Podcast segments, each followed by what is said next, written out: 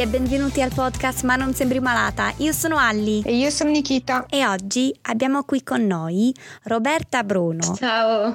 E lei è qui per raccontare la sua storia e vuole partire innanzitutto con una cosa che ha scritto, quindi lascio la parola a te Roberta. Ciao, buongiorno a tutti, ciao ragazze. E, mm, sì, io sono Roberta e sono qui per condividere la mia esperienza e ho pensato di farla tramite un racconto che ho scritto in modo che potesse essere più diretto per tutti, ecco. Sì. Allora inizio. La bambina di vetro si fa strada tra gli altri bambini che la circondano.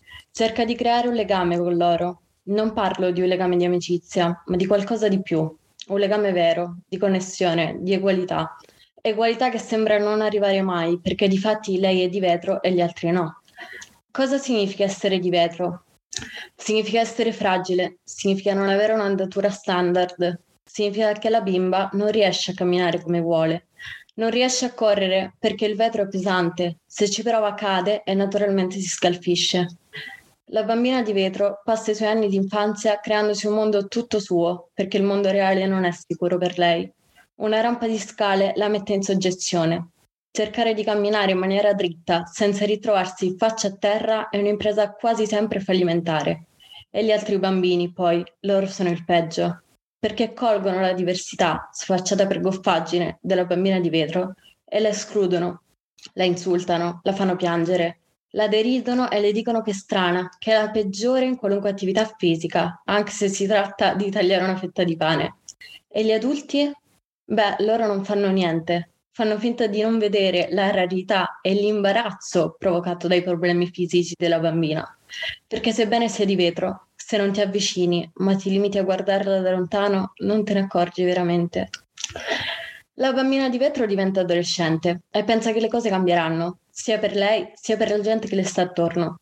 Ma per quanto lo voglia, ormai il suo corpo ha deciso che gira senza chiederle il permesso si ritrova ad essere la più alta della classe, quella con il fisico più bello e promettente per gli sport. Allora tutti le iniziano a dire che non c'è niente che non va in lei, ma è solo troppo pigra per allenare il suo corpo. Allora decide di iniziare diversi sport. Ciò che ne deriva è che non riesce ad eccellere in nessuno, nemmeno nel camminare sul tapirulan. Ne prova talmente tanti che alla fine è spiancata non ha coordinazione, non riesce a camminare dritta, non ha ritmo. Le cadono le cose dalle mani. Se deve tenere qualcosa in bilico, si ritrova a tremare.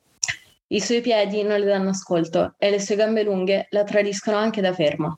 E col passare del tempo, il suo corpo, essendo fatto di vetro, è sempre più ricoperto di graffi, ammaccature, pezzi sfregiati, rotti e doloranti. Il suo cuore è ancora più dolorante perché non capisce cosa non vada in lei non capisce perché è sempre quella indietro rispetto agli altri, quella sbagliata, quella su cui ironizzare, quella che se cade si fa male e piange per un misto di dolore e frustrazione. Ma per gli altri resta comunque troppo pigra per allenarsi davvero e fare sport, non sapendo che quando ci prova non ce la fa. Non come gli altri, non come vorrebbe, non senza rischiare di farsi male. La bambina di vetro va al liceo e diventa una ragazza più forte e consapevole, con meno cadute ma molti più lividi. Il vetro di cui è fatta non sembra più tenere lontane le persone, perché la sua personalità vince e sembra attrarre molta più gente di quanto riuscisse a credere. Questa ragazza è piena di vita, piena di energia e con la voglia di mangiare il mondo. Improvvisamente inizia ad accettare di essere di vetro e cerca di gestire la situazione. Continua ad essere derisa e giudicata, ma a lei non importa, perché sa che oltre il vetro lei è tanto altro. Certo, a volte ci rimugina, ma decide che la sua vita deve andare avanti.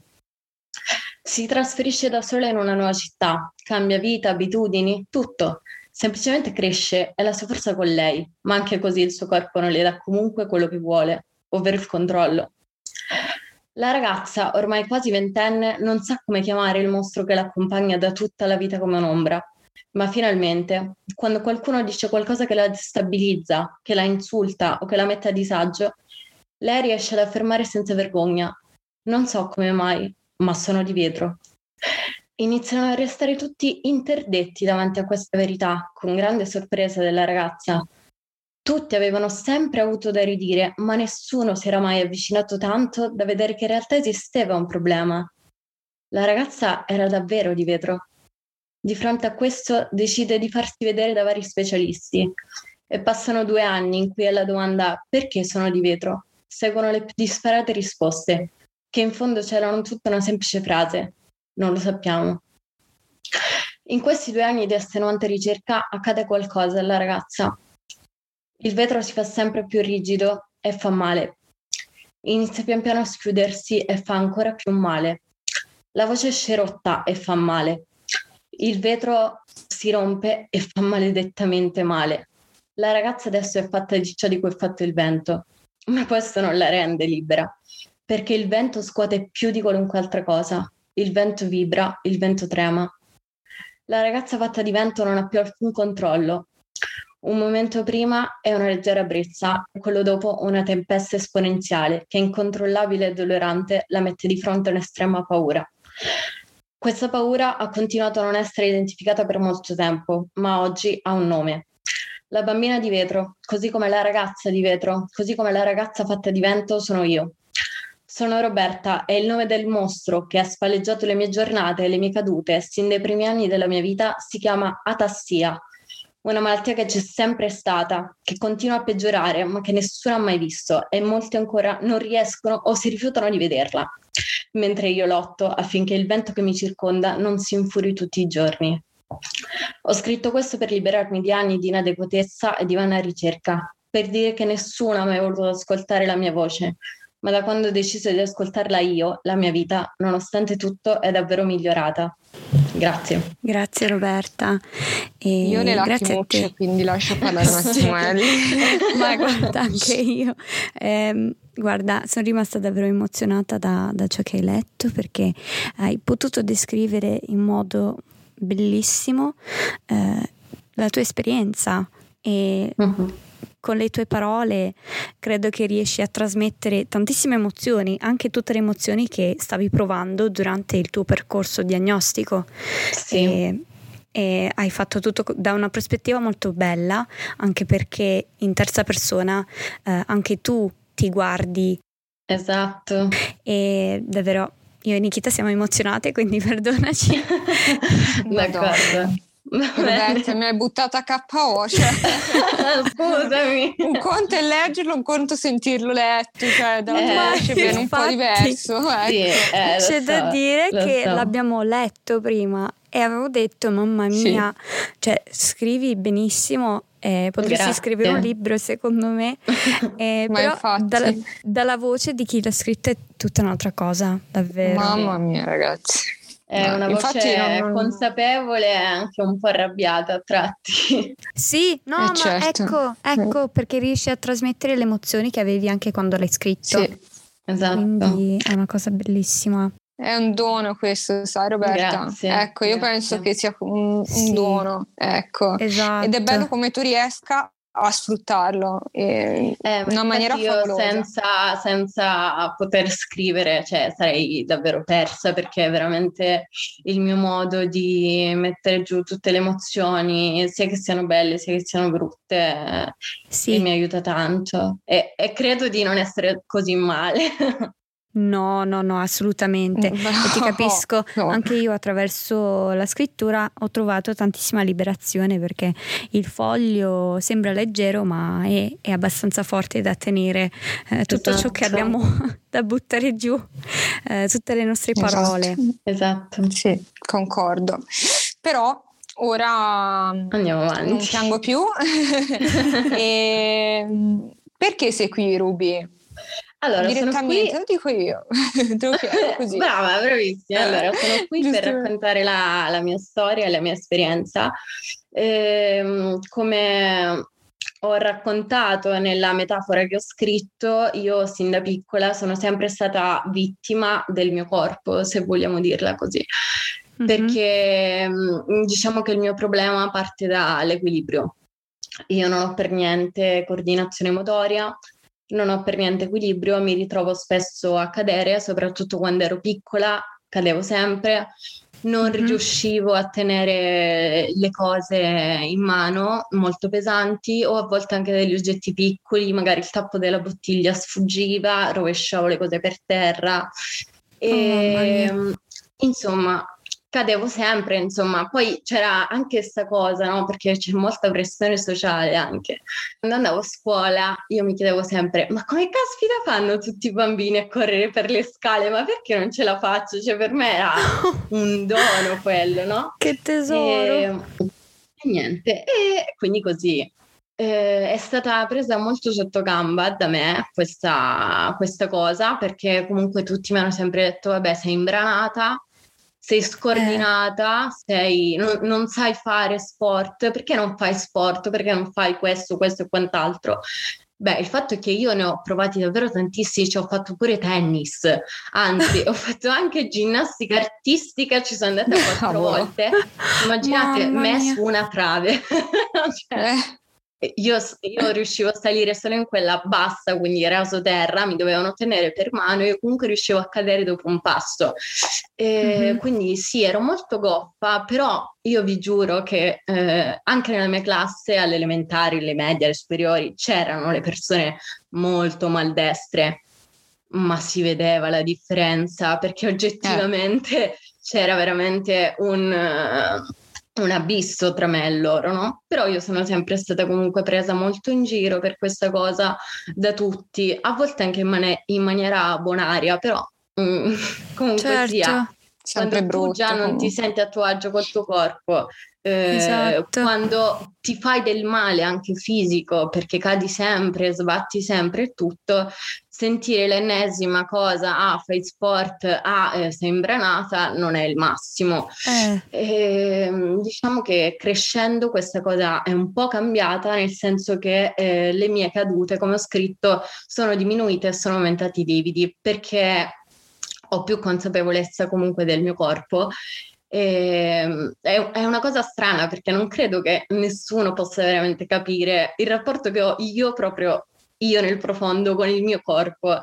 Perché, cioè, perché vi giuro è una macchina che funziona totalmente a caso e, e quindi io ho dovuto imparare a, a gestire con gli anni e, ad esempio cado molto di meno perché?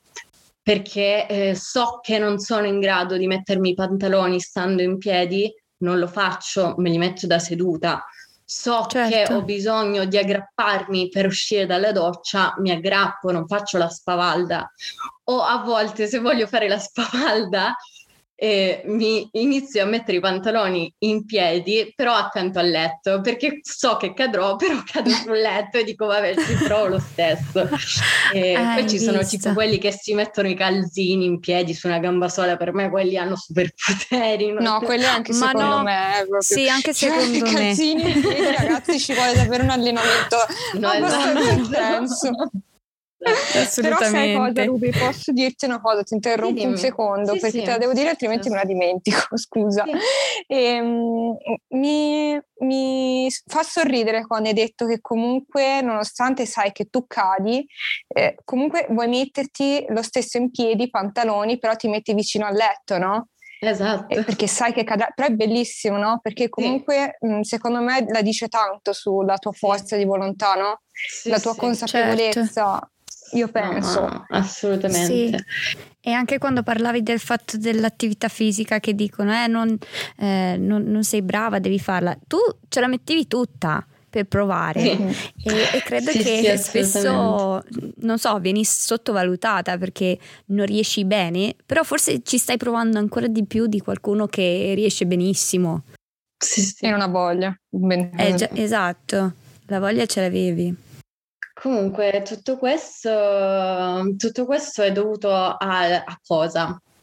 È dovuto alla malattia da cui sono affetta che si chiama atassia, che mi è stata diagnosticata quando avevo 21 anni, adesso ne ho 23. E dopo due anni di ricerca neurologica, e, ehm, e niente, praticamente cosa vuol dire atassia? Vuol dire che il mio cervelletto è atrofico, infatti si può dire anche atrofia. Atrofico cosa vuol dire? Molto più piccolo del normale, cioè se un qualcuno di esperto, ma anche io, una volta che te lo dico, ti faccio vedere la mia risonanza, tu vedi proprio che c'è il cervello e sotto c'è un buco nero dove c'è una piccola pallina bianca. Ecco, quello è il cervelletto. Il buco nero dovrebbe essere tutta la parte che dovrebbe essere ricoperta dal cervelletto che come sappiamo mm. è quello che eh, insomma gestisce eh, il movimento, no? Certo. E quindi diciamo che il mio essendo malformato e molto piccolo funziona male, gli impulsi sono sbagliati e non ho controllo assoluto. Eh, cosa è successo quando ho detto che il vetro è diventato rigido e, e si è schiuso e sono diventata di vento, no? di un vento molto potente e tempestoso che, che a un certo punto, oltre questi problemi comunque che sono già abbastanza invalidanti, ma non mi hanno mai fermata comunque dal fare viaggi, dal, dall'andare a ballare, cioè io l'estate in cui ho iniziato a peggiorare lavoravo in un negozio e la sera andavo a ballare, tornavo a casa alle 4 e alle 8 ero al lavoro, mm. nonostante tutti i problemi. Poi cosa è mm-hmm. successo in quel periodo? In quel periodo è successo che ho iniziato a sentire dei tremori piccoli a partire dall'addome. Non, all'inizio non ci ho fatto caso, ho detto, boh, vabbè, non lo so.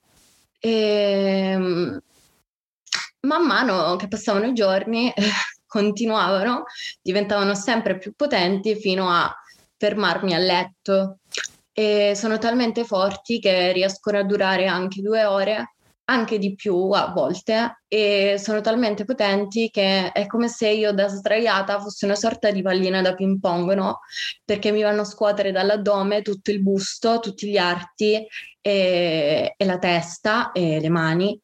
E, e in quel momento io sono impossibilitata a fare qualunque cosa e, ehm, e, io non avevo una risposta perché già stavo cercando la risposta solo per il problema dell'equilibrio, no? Mm-hmm, certo. Poi ho iniziato ad avere questi sintomi che mi hanno spaventata a morte e, e non capivo. E le Immagino. risposte che ricevevo erano: mm, vabbè, avrai bisogno di un percorso psicoterapeutico. Eh. oppure, oppure, no, non hai niente, eh, oppure dobbiamo vedere non sapete quanti soldi sono stati spesi per, eh beh, per medici credo. che rimandano ad altri medici, medici che rimandano ad altri accertamenti e tutto questo. Alla fine, a un certo punto, io ho detto basta, perché non ce la facevo più, perché in un anno avevo visto più dottori che in tutta la vita, cliniche private, ospedali e nessuno ci aveva capito niente. E, ehm, allora ho detto, vabbè, basta, sono tornata a Bologna dopo, dopo, l'estate che è stata prolungata in Sicilia perché io sono siciliana, vivo, eh, ho vissuto a Bologna per l'università, questo non è stato detto. E, ehm, quindi ho detto, vabbè, sono, devo tornare alla mia vita, devo studiare, devo, devo uscire con i miei amici, devo proseguire con la vita. Sono salita e i miei problemi comunque non è che erano scomparsi, c'erano ancora io è da, dall'estate 2019 che non passo un giorno fino ad oggi in cui no, cioè non, non, è passato un giorno in cui io non abbia tremato, in cui io non abbia avuto spasmi. Cioè io sono letteralmente una foglia. e, ehm, e, e niente, adesso che ho la diagnosi e ho delle cure, cure, che poi la mia malattia non ha una cura, quindi diciamo che ho delle cose che mi aiutano ad avere meno spasmi possibili o comunque mh, mm, con un'intensità minore, ma che è comunque molto spiancante. E quindi adesso sto molto meglio, però, però sto meglio, sto peggio da altri lati, perché comunque è una malattia neurodegenerativa. E, sì. e quindi, insomma, i peggioramenti ci sono e, e, probabilmente ci saranno e non nego che questo mi, mi faccia paura, cioè non, non, voglio lasciare il messaggio che sia tutto bellissimo e si può affrontare tutto sempre col sorriso perché non è così. Perché, perché, non è così. Io, io sono molto positiva come persona nella vita sono piena di energie e tutto e questa malattia infatti mi ha fatto venire molta paura di poter perdere quella che era un mio tratto distintivo, ovvero proprio l'energia di trascinare gli altri. Ero io sempre quella a dire dai, usciamo, facciamo festa, facciamo baldori, andiamo a bere, andiamo a fare un viaggio così dal nulla. Adesso queste cose non le faccio più, ovviamente. Eh, però ho trovato altri modi per manifestare questa energia. Penso che anche quando parlo si senta, non, uh, non voglio che sì. si spenga mai questa cosa in me.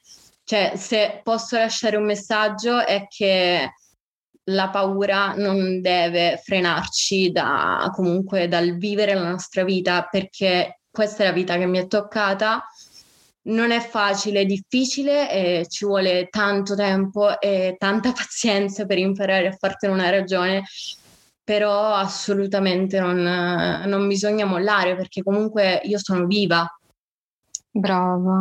È cioè, bellissimo è un, quello che dici. È, è, è, una vita, è una vita e non voglio sprecarla. Cioè, già mi toglie tante cose. Nei momenti in cui sto bene, non voglio che mi tolga altro. Bravissima, infatti ti godi quei momenti, per sì, esempio come sì, si stava sì. chiacchierando prima, dicevi che avevi un po' più di energie, no? Magari un giorno che hai un po' più di energie fai quello che non riesci a fare, no? Ti godi la giornata di dove riesci a fare magari un po' di più. Assolutamente, eh. assolutamente. Ah, ecco. Ma senti, Perché... una curiosità. Dimmi. No, vai, vai, vai, vai. No, no, dimmi. dimmi, dimmi. Ok, e, um, il fatto no, ehm, che mi ha incuriosito il fatto della... Tu hai dovuto fare la risonanza, no? Immagino, sì. per il discorso... Ok. Eh, e questa una. eh, infatti, immag- mamma, immagino. immagino. E queste risonanze, no? Sì. Per diagnosticare la tassia vanno viste da neurologi specializzati oppure Mm, allora, guarda, immagino c'è chi non. Eh, allora, magari... guarda, eh, io sono talmente fortunata che la tassia colpisce una persona ogni 100.000. di atassia non, non, esiste solo una, ne esistono tantissime. Varie forme. Mm. Eh, esiste la tassia 2, la 3, la, la 36, quella di Friedrich, ne esistono tantissime. Molte persone conducono tutta la loro vita senza sapere qual è la loro forma di atassia perché è molto difficile individuarla.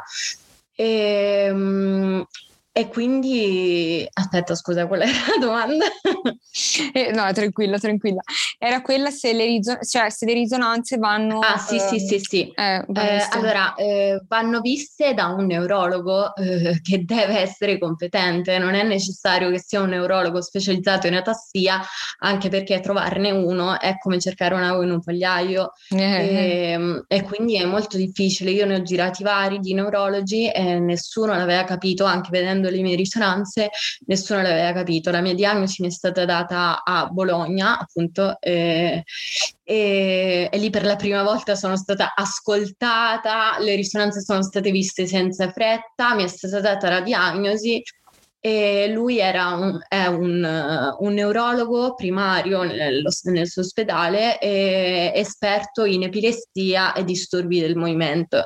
Io non sono epilettica, eh, però disturbi del movimento direi che è abbastanza specifico. Eh anche se mm-hmm. comunque eh, mi hanno detto poi tutta l'equipe di dottori che mi ha seguito durante il ricovero, perché poi sono stata ricoverata per due settimane, tra l'altro in periodo covid dove non poteva venirmi a trovare nessuno mm. no, e, che brutto sì, sì, sono stata ricoverata e durante il ricovero anche gli, al- gli altri dottori e dottoresse mi dicevano anche facendo il paragone tra la risonanza che mi facevano lì in ospedale e quella fatta un anno prima mi dicevano comunque anche se non sei proprio esperto esperto vedendo la risonanza e eh, sentendo parlare la paziente che dice tutto il racconto, insomma, ti viene da dire che probabilmente è atastia e invece no, non era mai Vedi. stato detto.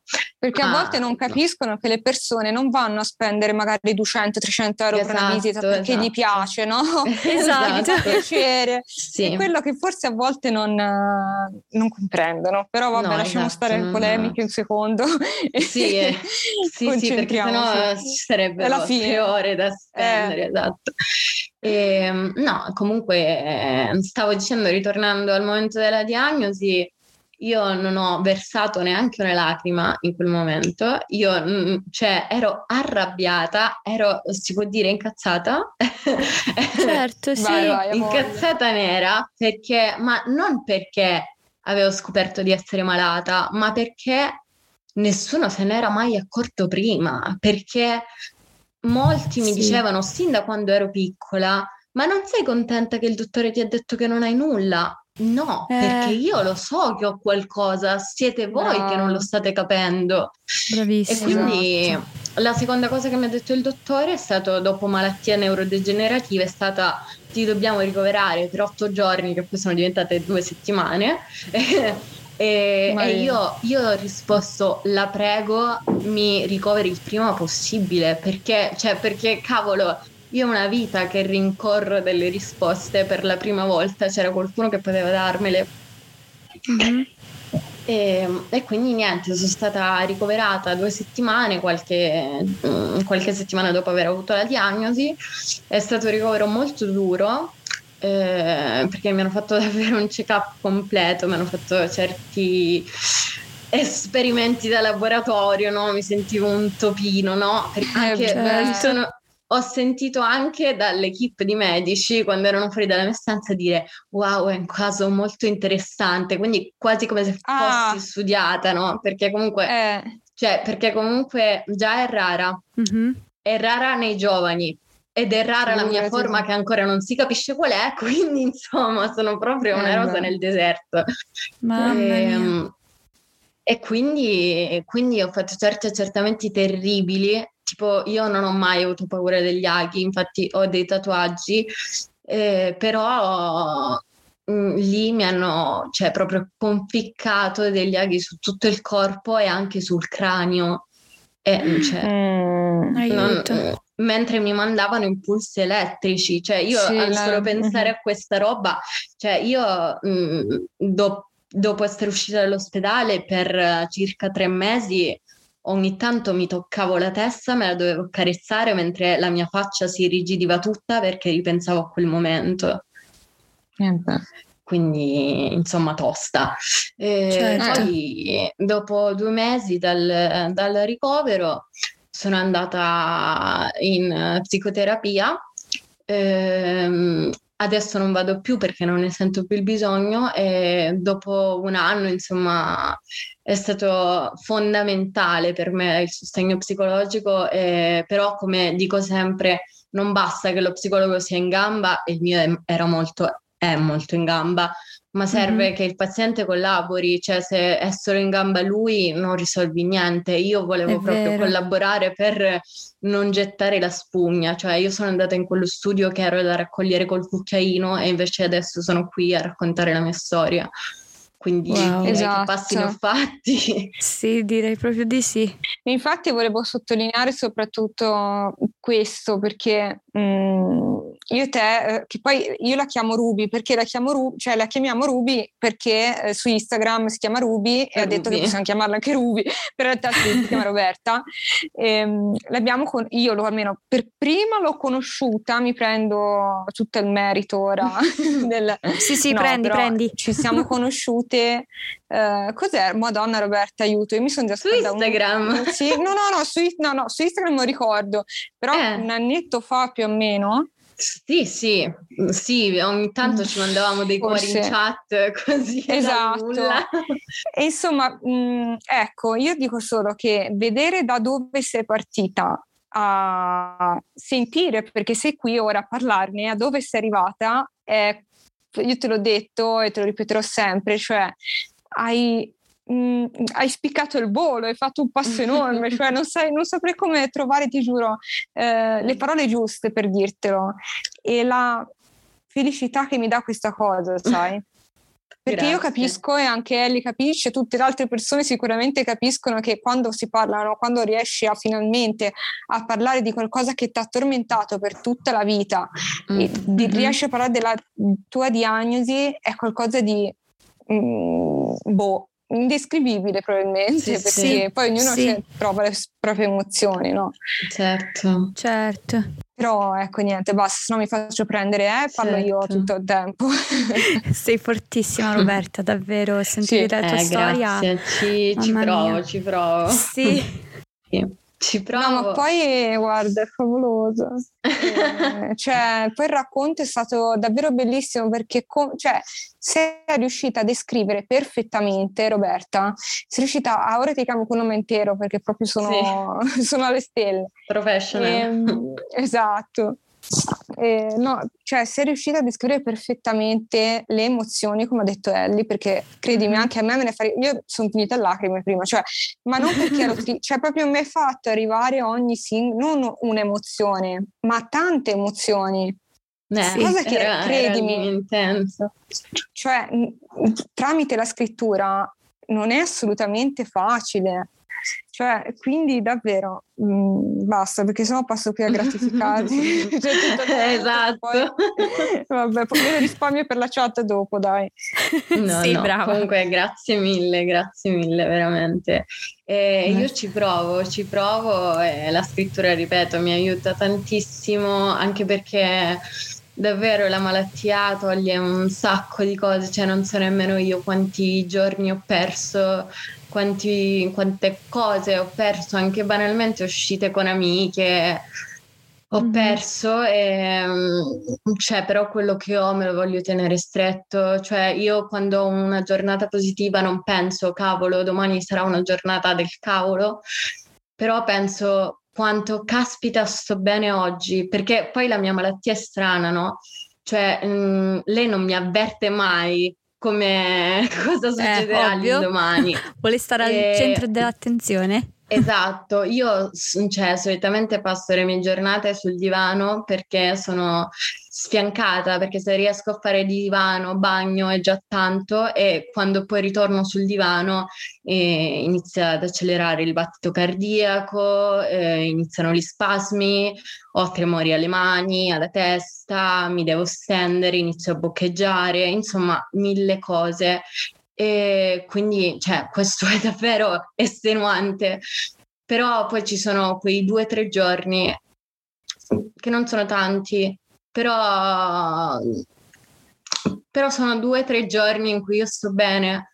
E, mm-hmm. e, io me la godo da morire, cioè per questo dico non date mai nulla per scontato, perché veramente, cioè semplicemente il solo fatto di reggermi in posizione retta a cucinare la cena senza sentire dolore o uscire con un'amica o camminare senza sentire dolore, senza una contrazione, senza un tremore, senza nulla, per me è una gioia immensa, cioè io in quelle giornate me la godo davvero tantissimo. Sì, sì, eh e fai benissimo. Adoro come riesci a descrivere benissimo non solo le giornate belle, ma anche quelle brutte.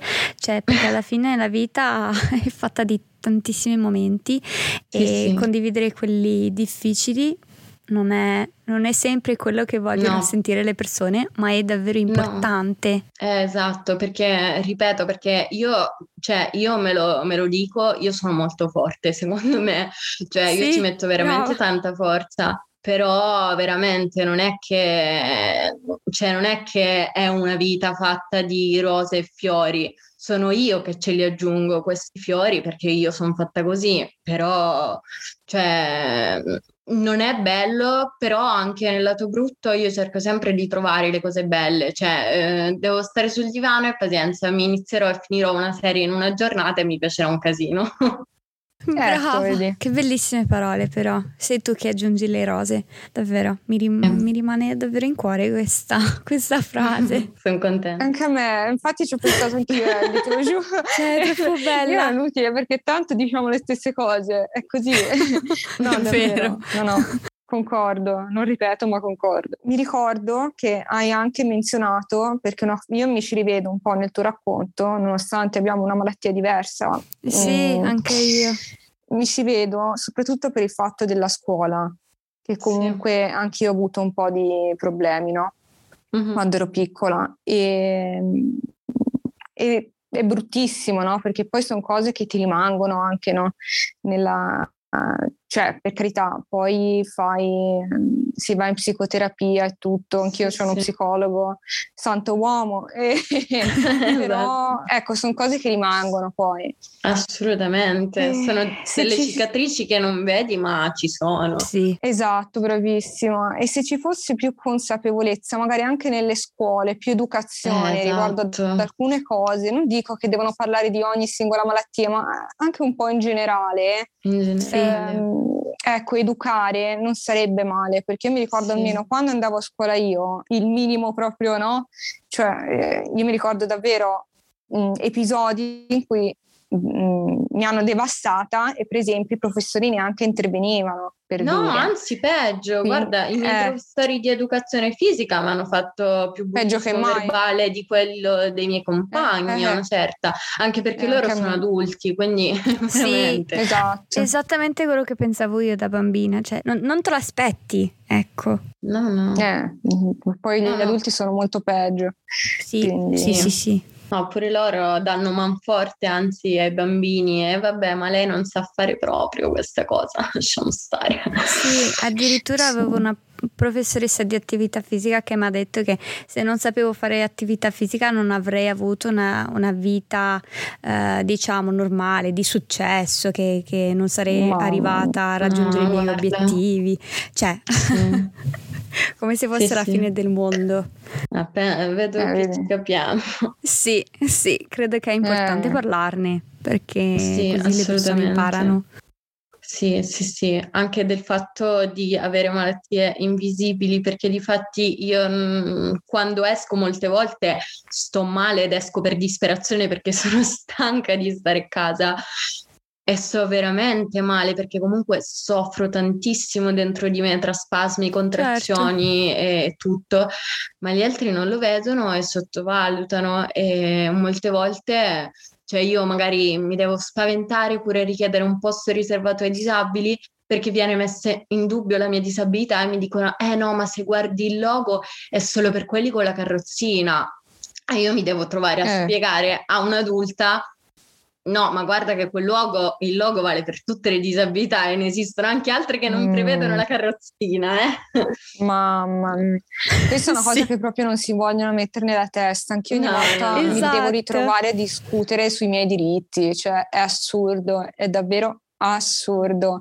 Poi mi ricordo che una volta mi raccontavi, Ruby, quel sì, discorso davvero. del concerto, se non sbaglio, no? Mi dicevi... Sì eh, sì, sì, ricordamelo che, un attimo. Sì, sì, che praticamente io a luglio vado a un concerto, ho preso i biglietti per me e il mio ragazzo per fargli una sorpresa, e, mm, solo che ho scoperto che il, il, concerto era in piedi, quindi prima di prendere i biglietti ho titubato perché ho detto no, eh, se è in piedi io posso stare un minuto, dopodiché se mi volete morta, bene, altrimenti nulla perché mh, mm, più di un tot in piedi ferma e immobile non ce la faccio e quindi ho contattato um, il posto, la struttura in cui si tiene il concerto e mi hanno rimandato a un link, ah, concerto accessibile per tutti, compila il modulo e avrai la tua assistenza.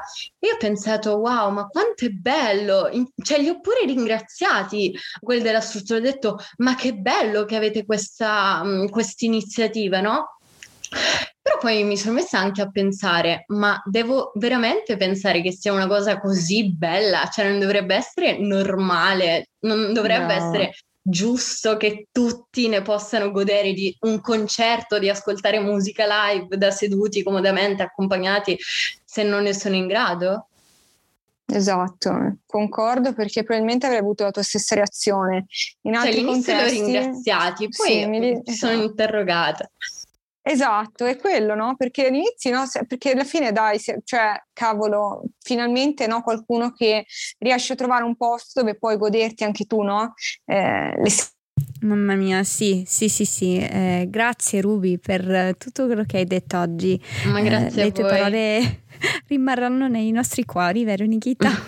esatto, e... decisamente perché sì. E anche di chi sta ascoltando, ne sono sicura. E a proposito, chi ti sta ascoltando in questo momento forse vorrà trovarti sui social, quindi potresti condividere il tuo nickname così possono trovarti? Certo, è Ruby underscore B99, Ruby scritto con la I. Perfetto. E andate tutti a seguire Ruby, è una ragazza meravigliosa, cioè proprio meravigliosa. Grazie. E, e quando scrivi un libro un giorno lo, lo annunceremo anche noi.